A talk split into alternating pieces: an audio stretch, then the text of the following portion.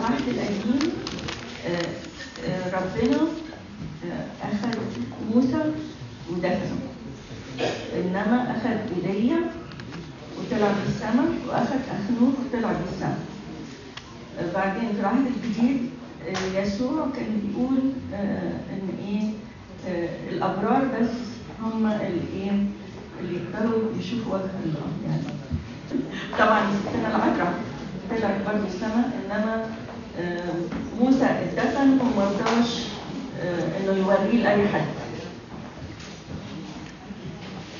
بالنسبة لموسى شعب بني إسرائيل كانوا لسه خارجين من أرض مصر. وكانوا عاشوا في أرض مصر 400 سنة. وأنتوا عارفين مصر وقتها كانت مشهورة بتحنيط الجثث. أنتوا عارفين الهرم ده عبارة عن إيه؟ عن مدفن. فده يبين لكم قد إيه كانت فكرة الموتى وتأليههم وإن هم يعبدوا الموتى كان حاجة متأصلة في ال- في الفكر المصري. بني إسرائيل قعدوا 400 سنة. إحنا مثلا إحنا كأباط في أمريكا بقى لنا 60 سنة و- و- وكتير مننا اتأمرك. تخيل بقى لما يكونوا قعدوا 400 سنة هناك حصل لهم إيه؟ ودليل صغير ان إن الثقافة المصرية أثرت على الإسرائيليين. إن لما موسى طلع الجبل وقعد 40 يوم عملوا إيه؟ عملوا عجل. وقالوا هذه هي آلهتك التي أخرجتك من أرض مصر. واللي قاد الموضوع ده كله هارون. يعني ده يبين لك قد إيه العقلية وعبادة الأصنام كانت لسه موجودة. فموسى الراجل اللي خرجهم من مصر ده وقعد معاهم 40 سنة في البرية. ده لو كانوا عرفوا هو مدفون فين كانوا ربما يعبدوه وطلعوا جسد بتاعه وعملوا له هرم وكانوا يعبدوه لأن لسه متأثرين بالثقافة المصرية. مش كده ربنا أخفى جسد موسى؟ والشيطان حب يظهر جسد موسى. عشان كده نقرأ في رسالة يهوذا إن الملاك مخيل لما وقف يحارب الشيطان عشان محجن بخصوص جسد موسى قال له لينتهرك الرب علشان بني إسرائيل ما يقعوش في الخطية دي اللي هي عبادة الموت أو تأليه الموت. ده بالنسبة لموسى. ايليا وأخنوخ ربنا محافظ عليهم لرسالة في آخر الأيام. دولت النبيين اللي ذكروا في سفر الرؤيا فدولت هيجوا يشهدوا لربنا. فيبقى في ناس بتشهد لربنا من العهد القديم بيشهدوا لربنا. فليهم دور وقت ظهور ال Antichrist ليهم دور. عشان كده ربنا محافظ عليهم بطريقة ما طريقة سرية لم يعلن عنها لينا. ربنا محافظ عليهم لغاية لما يأتوا وسيموتوا لأن كل نفس لابد أن تموت. هيموتوا زي ما قرينا في سفر الرؤيا أما بالنسبة للعذراء مريم العذراء مريم هي ماتت زي أي حد فينا وبعدين جسدها صعد. لكن الروح بتاعتها ما رجعتش للجسد. الروح ترجع للجسد وتقوم العذراء مريم في القيامة العامة زينا كلنا. بس الجسد اللي حمل المسيح حمل اللاهوت تسع أشهر في أحشائها. ده ما يبقاش على الأرض. فربنا أخده يبقى في السماء لغاية يوم القيامة العامة. ترجع روح السيدة العذراء إلى جسدها وتقوم من عارف في بعض الناس بيقول إن العذراء قامت؟ الكلام ده مش سليم من الكتاب المقدس. لأن في كرونسوس الأولى 15 بيقول المسيح بكورة والذين هم للمسيح في مجيئه. ما اداش أي استثناء. ما قالش في حد تاني هيقوم قبل مجيء المسيح. طالما الكتاب المقدس قال كده يبقى أي نظرية تانية تبقى غلط. بالنسبة لغريزة الأمومة والبنوة سما آه، هل بتستمر معانا؟ يعني أنا بروح مثلا أشوف أبويا أو أمي وبقول له يا بابا وماما ولا بنعيش كده في مستوى واحد؟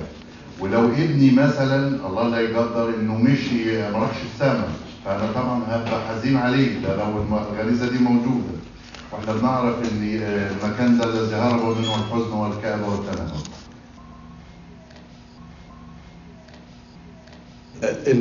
الأجساد الروحانية أو ال- ال- الأجسام الروحانية هي أجسام ما فيهاش أي مشاعر أو غرائزية بشرية أرضية.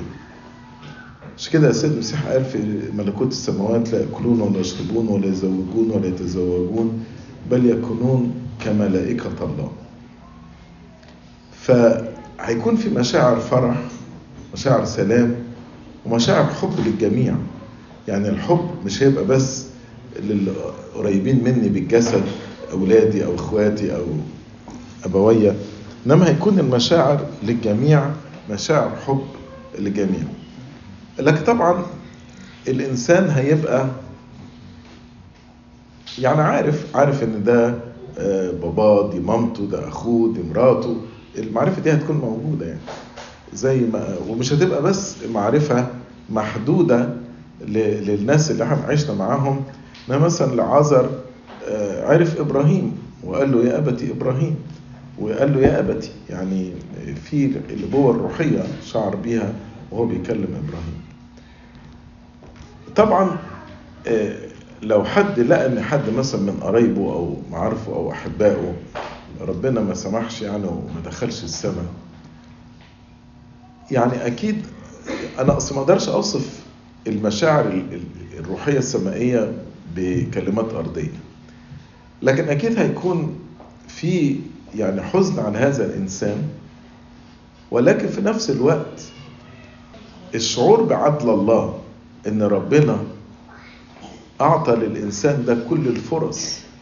ومع هذا الإنسان ده هو اللي رفض يعني كل الفرص المتاحة علشان يتوب ويرجع على ربنا فالمشاعر دي هتوزن بعضها.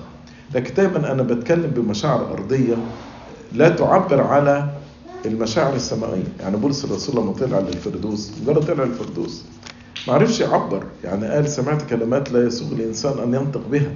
يعني الحياة هناك ليها مشاعر والكلمات اللي لغتنا الأرضية ومشاعرنا الأرضية تعرفش تعبر عنها. هو إيه تخطيط ربنا لحياتنا؟ لما هو شايف التعب والعياط والزعل ليه سايبنا كده وما تدخلش؟ طبعا ده سؤال عام قوي قوي يعني. بس اللي أنا عايز أقوله ربنا ما وعدناش إن هو هيخرجنا من الضيق لكن وعدنا انه هيكون معانا في الضيق. يعني نقول في كل ضيقهم تضايق وملاك حضرتي خلصوا وفي ناس كتير عاشت حياتها كلها يعني مثلا داود النبي أغلب حياته كانت صعبة لكن ربنا كان معاه. أرميا أغلب حياته كانت صعبة صعبة جدا ولكن ربنا كان معاه. فبدل ما تلوم ربنا وبدل نقول فين ربنا وسايبنا ربنا ما بيسيبناش. لكن أطلب من ربنا ان يسندك ويديك تعزية ونعمة في وقت الضيق. فحتى لو الضيقة ما اتشالتش على الأقل تعزية ربنا تكون موجود معك لكن الحقيقة الضيقة دي لها أسباب. ممكن أكون أنا السبب في الضيقة اللي أنا بمر بيها.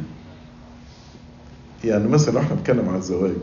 لو أنا اخترت غلط من أجل مصلحة مثلا. وبعدين الزواج مش ناجح. طب أنا اللي اخترت. قلوب ربنا عشان اللي اخترت.